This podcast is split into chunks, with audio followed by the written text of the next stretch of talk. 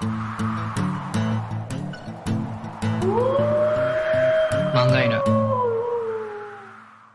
えー、ラジオ漫画犬漂流編第4回となります。よろしくお願いします。漫画を描いている人間とつのです。いやあのー前回ゲスト会でですね。でこれからもゲスト会をこう繰り返そうと思ったんですけどあのお便りコントそれやったら。あの誰が読むねんと。ゲスト会で読むお便りってゲストも直前まで誰か分からへんし俺も分からへんしギリギリまで誰がオファーできるか分からないんで。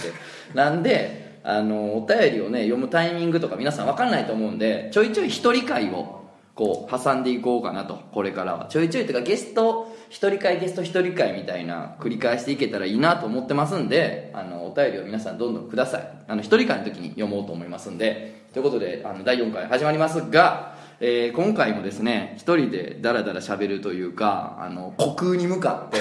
あの無限に身振り手振り喋るのがまあ、僕はあんまり得意ではないので今回笑い袋がいるんでその辺はちょっとご了承いただきたいなと。で第1回がねあの一人会でね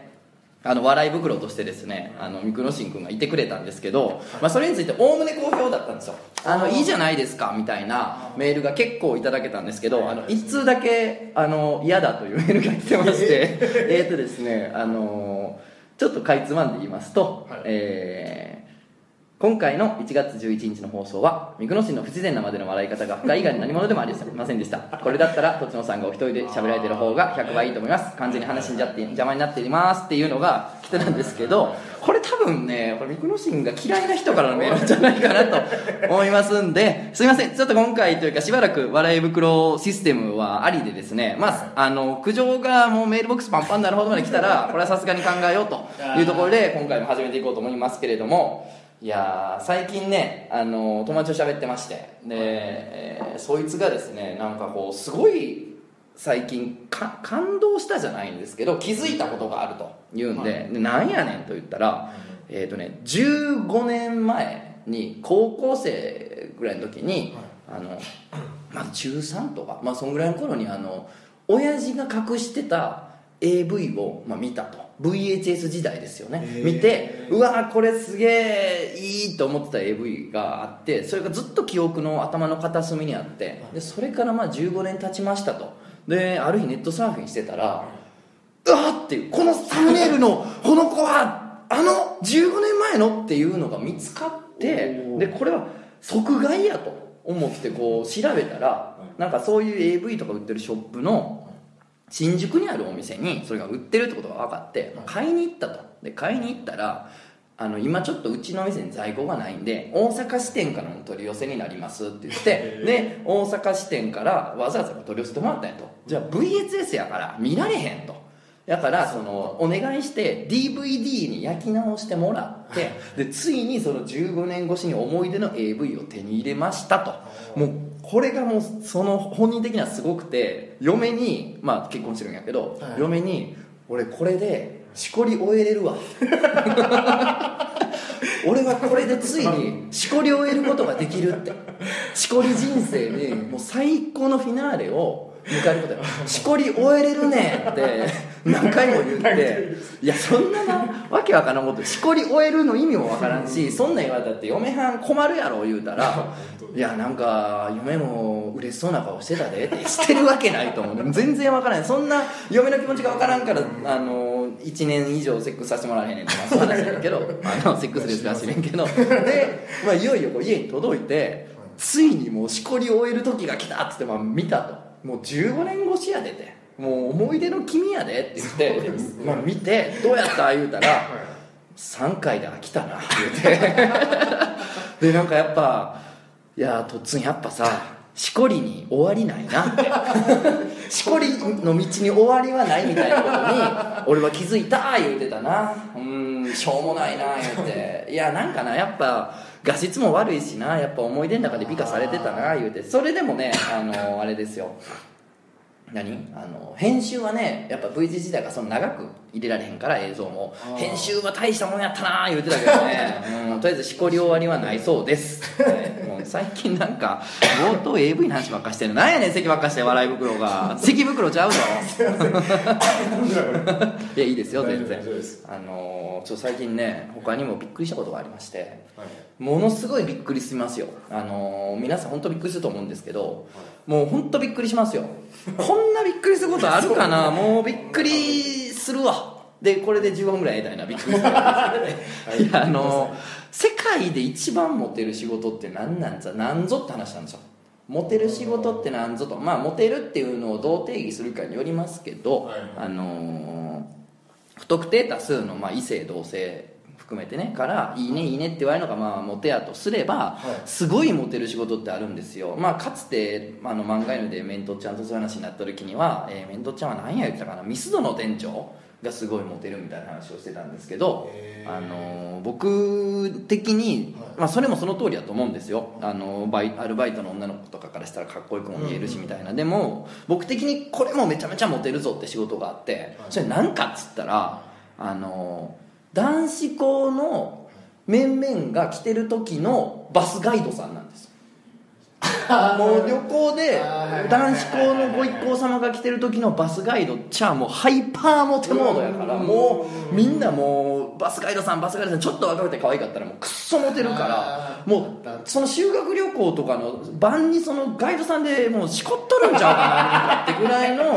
あのモテっぷりを見せるんですよバスガイドさんって、はいで僕の時代だってやっぱ同じクラスのやつが1人2人、まあ、何人かは絶対にクラスからその一定数の人間はバスガイドさんに手紙とかやっぱ渡しよるんですよ。僕の時もおったしやっぱねあの写真とか手紙とかをバスガイドさんに渡すっていうことは結構珍しいことじゃないと思うんですよ。聞いたことあるとか同じクラスにいましたって人が多分たくさんいるんですけどでそんだけねバスガイドの仕事は僕はあのモテると思ってるんですよ。高校生とかが来てる時の若くて可愛いバスガイドさんはハイパーモテモードやと僕は信じて疑わずに生きてきたわけですけどもうね最近それで新しい時代来たなと思ってそれ何やっつったらね、はい。ツイッターでちょっと最近発見しておおと思ったんやけどあのバスガイドさんもアカウント持ってるのよ最近。ああなるほど。で、はい。あのーやり取りしてるんですよ。高校生とかと、えー。その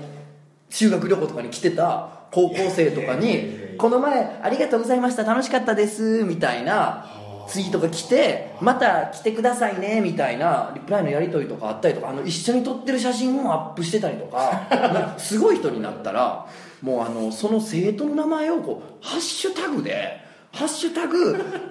田中太郎」みたいなつけてわざわざツイートしてなんかコミュニケーションってもうドスケベドスケベですよね。この話って全方向に対してその高校生もガイドさんもやり取りも全てが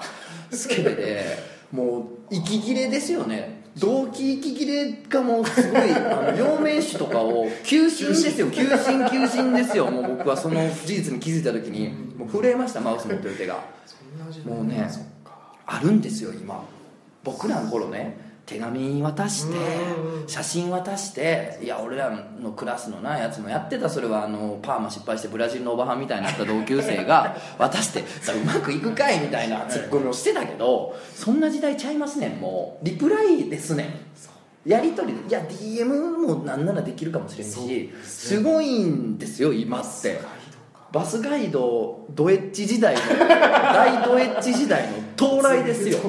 ほんでまたその若くて可愛いバスガイドさんとかも多いしでなんかそういう子になったらそのツイアカウント持ってるぐらいやからそんな年重じゃないわけですよね。二十歳前半20代前半とかやったりするんですけどそのそのねもう高校生と言うたっても高卒とかでバスガイドになってたらもう2個も3個も違わなかったりするわけですけどそういう人がねやっぱりあの男子高生たちがリプライ飛ばしますからまた遊びに行った時はあのガイドさんにお願いしたいですとか言った時に次は彼女と一緒に来てくださいねってちょちょっといい女ぶった感じのこととかも ちょっとお姉さん風のこととかも言いよるわけですよ。これはえいかがなものですか？本当に。まあ男とつの高いでこれ憤っておりますよ。怒ってもってますよ。本当に。ほんでねあのーもうそのやり取りなんて俺が男子高生やったらもうバスガイドのお姉さんにリプライ送って向こうから帰ってくるまでずっとその携帯をもう他にた立てかけてそっとこう立てかけて待つわ。通知の振動をお姉さんからのリプライの振動を股間で待ってうってなうってなろう。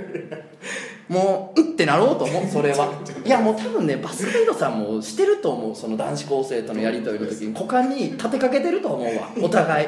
何百キロの距離を隔てて スマホを立てかけ合ってリプライを送り合ってるんじゃないかって。そんな時代が来てますんで皆さんねバスガイドさんには気をつけるもしくはバスガイドさんを目指してください。ね。男子高生好きのね子はだから前回のねあのゲストのポンちゃんなんかはねバスガイドさんになって男子高生とリプライを飛ばし合って股間にスマホを立てかければ あの新たな扉が開くんじゃないかなと。思ったり思わなかったりする漫画の恐竜編第4回でございます。はい。じゃあちょっとお便りいっていこうかなこれからはでも最近の大発見やからこれは。みんなに共有せなあかんと思ってただねバスガイドさんのアカウント見つけてもねみんなあの突撃とかあのフォローとかしちゃダメですよ。そういうのは俺はちゃうと思うからね。それはそっと見よう。そっと見よう。リストに入れてそっと見るみたいな感じにしましょう。僕は最近バスガイドというリストを持ってます。はい。えーお名前いつかの道端さん。はい。えーとつのさん、仮面とつさん、こんにちは。はい、これ実はあの、ちゃんと二人体制するの心に来たやつですけどね。あの、よ読んできますよ。そういうのも読んできます。もちろん最新のも読みますけどね、はい。えー先日のラジオでストリップ劇場の話をされていましたが私も以前からストリップ劇場に行ってみたいと思っておりお二人の話を聞いてます。ます興味ができたんですがなかなか勇気が出ず行くことができないで日々悶々としています。私はどうしたらいいでしょうか？勇気が出るおまじないをかけていただきたいです。これからもお二人の漫画ラジオを楽しみにしております。まあ二人のラジオは終わりましたけれども。はい。えーとですね勇気を持ってというか、えー女性はねちょっと安いんで女性割引があるので、お得だーって気持ちで言ったらどうでしょう。あと最近どうでしょうね。このいつかの道端さんがどういう方かっていうところにもよりますけど、えー最近はねそのアニメとか漫画をテーマにした演目とかをやってらっしゃる踊り子の方もたくさんいますんであのちょっとねあので踊り子の方々皆さんのアカウント持ってるんでちょっと調べて あこれ興味あんなみたいなあのパフォーマンスとかあの出し物がある時にそれを言い訳に行くみたいなね。あのやっぱ言い訳が大事だと思うんで自分の中での言い訳が大事だと思うんであのいやちゃうちゃうちゃうちゃう私は私はあのその刀剣乱舞のあれが見たいから行くんやし みたいな。そのエロエロのあれやないしみたいな言い訳で行くのも一個かもしれないですね。まああのそんな危ないとこじゃないので変なおじさんいたら周りのおじさんとかあの店員さんがすごい止めてくれたりとか踊り子さんがすごい叱ってくれるんであのあんまりビビらずに行ってくださいあのあれだったら複数で女性複数で行くのもいいんじゃないでしょうかはいえーじゃあ次行きましょう、えーお名前納豆オムレツさんえー、とつのさん、上とつさん、こんにちは。またね。また前のやつだった。はい。えー以前、なんかある。はいなんかあるのコーナーですね。なんかあるってコーナーがあるんですよ。あの、これはね、なんていうのかな。かっちり性癖とまでは言えないんだけど、でもな、なんかこう、来る、なんかなんかあるぞっていうね、このそういう物事について喋ろうっていうなんかあるのコーナーですが、えー以前、なんかあるのコーナーでお便りを紹介していただいた、美人のお姉さんに踏まれたい22歳子持ち主婦です。あ、美人のお姉さんでね、そうそう、踏まれたいって方がいたんですよ。えー私も以前から一層そういうお店に行ってしまおうかと考えてたので、第2子を出産したら行ってみようかと思います。なるほど。いやー、美人のお姉さんに踏まれたい22歳子持ち主婦、第2子出産、いいですね。えーそこでお二人に相談なんですが、まあ今お一人ですけれども、えー私は2歳の女児の母親で、12月に幼女を出産予定ですと。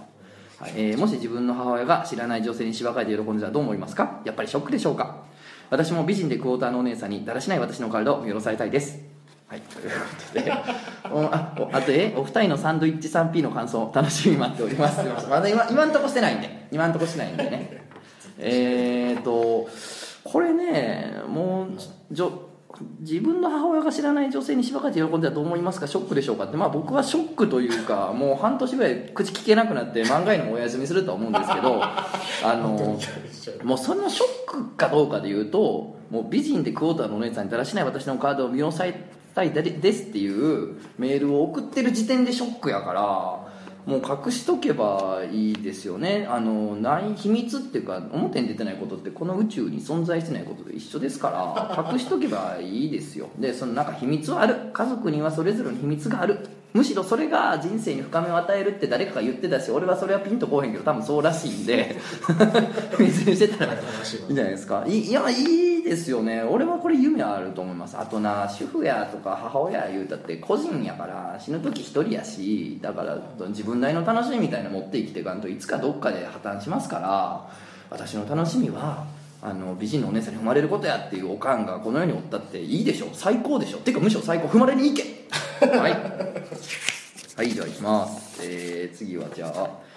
ジョンさんでね。ジョンさん。はいとつのさん仮面とつさん。いつも楽しくラジオ拝聴させていただきます。もうこの辺はね礼儀なんで。2人でやった時に来たやつは礼儀なんでねいきますよ。えー全くコーナーとして募集してない恋愛相談がどんどん集まってくるところは、えーお二人の魅力の裏返しなんですかね？いやどうなんでしょう。裏返したかんやろ魅力を。その恋愛相談自体の内容も面白く聞いてます。そうなんですよ。恋愛相談コーナーはだから男性のリアクションが多いんだってば、はいえーそんな中僕の恋愛相談もお願いします。僕は今までの恋愛相談の中でも異質だと思います。ほうほう、えーお二人に共感されることなく叩かれるだけかもしれません、えー僕はいわゆる男性のショタコンなのですお二人がストリップの女性の体に興奮するように僕は思春期の男の子の体にとてもたまらなく興奮します。かといってだ大人の男性には何とも思いません。彼女もいたことある。男性には少年にしか反応できないバイセクシャルなのです、うん、周りの人たちがどんどん結婚する中自分がこのままでいいのかと思うようになりました、えースカーさんのようにあスカー大佐というのが、えー前回のね漫画への漂流編の前の漫画へのでよく取り上げられてた、えー女子高生に恋をしてしまった、えー2歳かな？ぐらいの男の人なんですけれども、えー女子高生と男性であれば結婚する上で相手の幸せになることも考えられますが少年相手だと結婚ということもできず相手の不幸や黒歴史になるかもしれないなとも考えてしまうのです、えー既婚者子持ちの諸タコンも知っています。自分もこの気持ちや性癖を隠して殺して生きていくしかないのでしょうか。よければ世間の意見を聞いてみたくお二人のお言葉をいただきたいですと。すいませんね。あの人になってから読んでしまいましたが、えー世間の声ではないですからね僕らの声は。何 やと思ってたのかあれですね。結構つまはじきもんの声なんでどんだけ参考になんねんって話なんですけど。うんでもねなんか例えば相手が女性であれば相手のその不幸とか黒歴史にならないんじゃないだろうかみたいなことを言いますけどこれ関係ないですよ。あの相手が誰であろうと相手の不幸や黒歴史になるかもしれないし逆に相手の幸せにちゃんとなるかもしれないですから誰々相手だとちょっとっていうことはあんま考えないでいいと思うんですけどただまあ少年相手だとハードルがむちゃくちゃ上がるっていうのは確かですよね。少年がやっぱおじさん好きかっていうとやっぱおじさん好きの少年っていうのはね非常に少ない。うん。これ非常に少ないです。僕も今まであんまりやったことないです。でもゼロではないです実は。なんで実はあの僕のねあの知り合いに、えーまあ、ゲイの男の子なんだけどすっごいハンサムなんですよ。可愛い顔してて。でまだその時まだ彼は学生10代とかやったのかな。ですごいね可愛らしい顔しててあ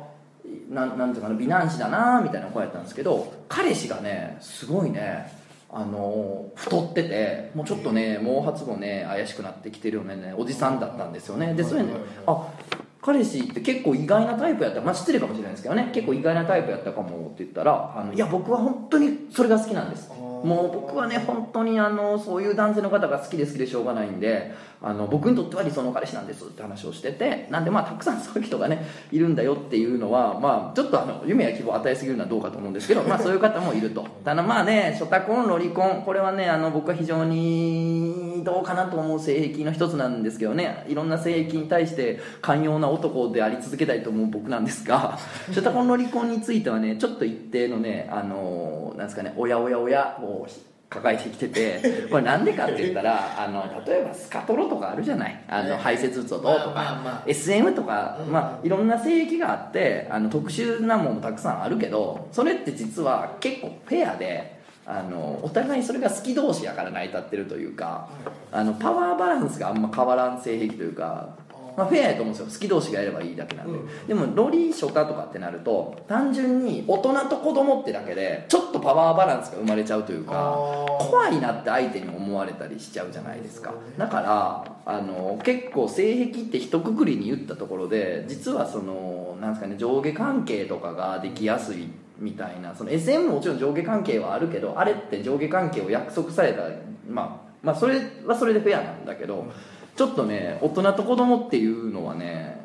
一個ハードルあるなというか本当に気をつけなきゃいけないとこだななんていうふうに思いますけどうわ真面目なこと言ってるぞ今日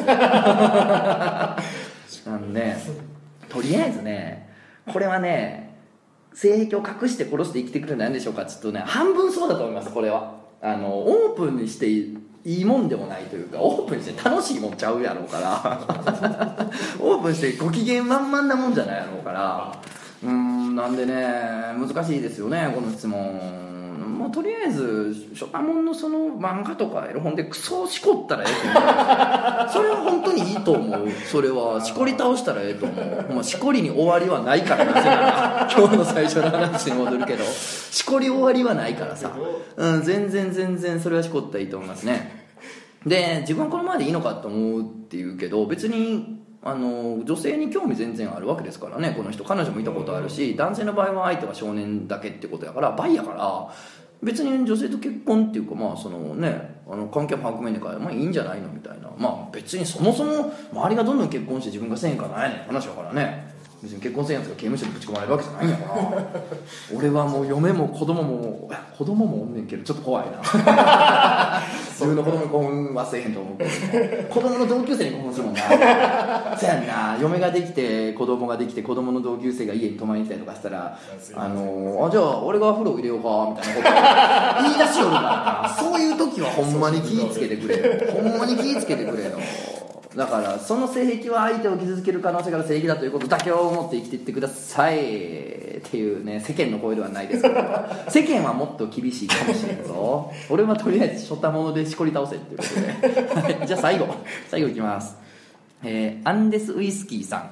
えー、とつの様こんにちは、はい、これはね最近来たやつですからね、はい、いつもラジオ楽しく拝聴しております、えー漫画犬は僕がもうこの中で一番好きなコンテンツだったのでなくなってしまう時は本当に残念でしたが一人でも継続しているということで今後も楽しみにしておりますと。ありがとうございます。えー募集してないということですが恋愛ネタとかつ女装に関係するお話なのでぜひとつのさんにお答えいただけたらと思います。少し長いですが身の上話からお聞きください。ほうほうほう。皆さん少し長いらしいですよ、えー僕は現在29歳なのですが、えー、アラサーっすね、えー物心ついた幼少期の頃から女性への憧れがありました、うん。えー憧れといっても恋心ではなくほうほう、えーアクセサリーをつけたり綺麗なスカートを履いてる女性を見ては僕もあんな格好がしたいなと思ってる子供時代でした、うん。夏休み子供漫画劇場で放送されていた「ゴーストスイーパー三上」のように将来なりたいと言ったら母から怒られたのを覚えています。なるほど。世代ですねえー僕のね友達のねあのもう今女性になってるんだけど、まあ、ニューハーフといいますかね性転換した方はね、えーすごいランマ2分の1に死のうと思えたっつってたかな、なんか自分もそんな風になりたいなみたいな。で母親のスカートをねいつもあの母親がいない時に履いてはね楽しんでてその同じ位置に同じ畳み方でそーっと単線戻すっていうね 完全犯罪僕の時まああれ多分重くそバレ満勤でバレてたから今は言ってるけどね。まああるあるなんでしょうかね。スカートを履いてみたいみたいな、えー中学に入ってからビジュアル系バンドに加入したためお化粧し放題。スカートも履き放題家族には別に女の子になりたいわけじゃなくてこの方がファンがつきやすいんだよと説明ししぶしぶ納得させました。なるほどなるほど。言い訳ですよね。言い訳が大事なの。人って本当に、うん。えー今ではバンド活動はしてないものの男性の挑発に寛容な広告系の業界にいるのでいまだに見た目は中性的な雰囲気のままです。なるほど。まあ今別にね問題ないと思いますけど、えーそこでここからが悩みなんですが実は僕は全くモテませんえー恋愛対象は100%女性で何人かとお付き合いしたことはあるもののここ数年はアプローチした女性にはことごとくフェードアウトされて惨憺たる戦績です、えー顔は決してイケメンではないものの特にブサイクだと思ってませんし背は1 7 0センチ清潔感もあると思います。コミュニケーションもそこまで下手ではありません。なのになんでこんなにモテないんだろうと悩んでいて最近ある可能性を疑っています、えーそれは以下のようなことなのですが最初に違和感に気づいたのはある飲み会の席で友達がふざけて撮った僕のムービーを見た時でした、えー他の友人と談笑し合っている僕の仕草がすごく気持ち悪いのです。自分で言えんのはすごいな。自分で言えんのはすごい。わし疑問に。ゃー言うてな、えー首を常に傾き気味で肩が内に入っており要するにナヨっぽい、えー、カマっぽいというのがしっくりくるようなカマ野郎がそこに映ってました。もう差別用語連発ですね。サウスパークかと思ったアニメ。このカマ野郎がっつってね、えー僕は今までこんなにキモい仕草をしていたのかとショックでした。普段の自分を客観的に見て違和感を覚えたということもあり必ずしもこれが全てではないかもしれませんがモテない原因の一つではないかなと思ってます。えーなるほどね。僕は今でも時々女装をして外出しうん。うんえー男性に食事をおごってもらう時もありますし。うんうんうんるよな。急に新しい情報がささっきより大きいってどういうこと？さっきより重たいやつが来てるやんか。えー女装してない普段も中性的な雰囲気だとよく言われ自分でもそのキャラクターが気に入っています、うん。えーしかし中性キャラにあぐらをかくあまり普段の仕草までオカマっぽくなってそれが原因でモテないのでは？とあまりにも寂しすぎます、う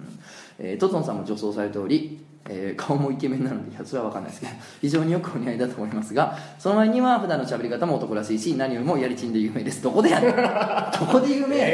えどこの宇宙からのお便りや？お前やりちんで言うやつがこんな毎週最初にエブランするか、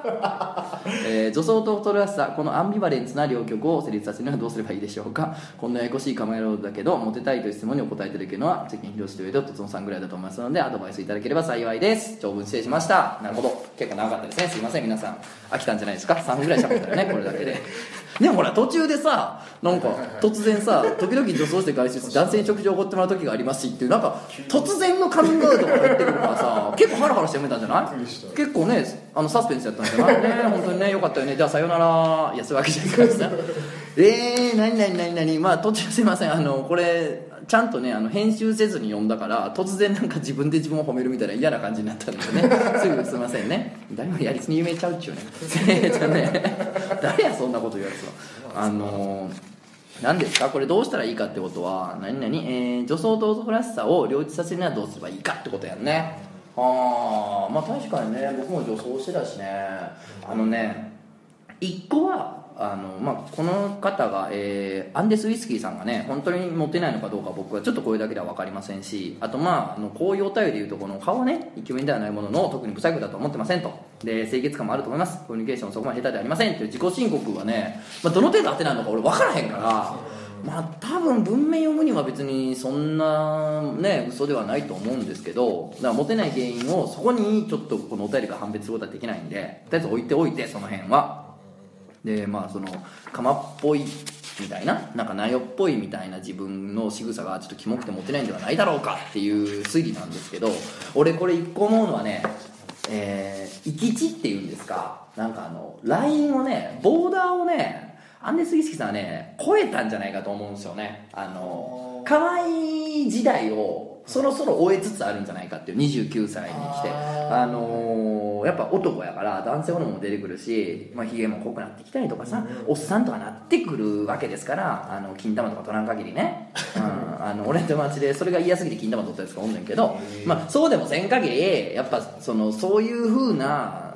老老化でもないな。なんか進化していくからだからね可愛いとおっさんの行き地みたいなのがボーダーがあっていよいよね声出したんやと思うんですよそれを。俺ちょっとなんやろな20代半ばとかまで結構レディースとかも着てたしもっと細かったりとかもあってあとなんかそのネネットの可愛い服とか 着てたんですよ結構意外と。でそれってやっぱまだ自分でも思うんだけどまだね可愛い域にその時は折れたと思うのね。普通に切れたし。だから良かったんやけどやっぱねどっかでボーダーなんか。これちょっともう今来たらあでもあのね年齢なりにとかさなんか性別なりにとかっていう理由で着るものとか趣味を選ぶべきでは僕はないと思う。そんなん世間に勝手に放映させときゃいいんであれなんですけど自分が違和感感じ出したら やっぱそれはそれなりの終わりが来てるからだからねあこれちょっと俺そろそろボーダー超えたなぐらいの頃から着なくなったんですけどだからねなんか何事にもボーダーがあってだから、えーアンデス・ウィスキーさんそういう仕草が可愛かった時代は絶対あってそのナヨっぽいみたいなのがプラスやった頃は絶対あってそれがねいよいよねそのなんかおっさん具合との兼ね合い的に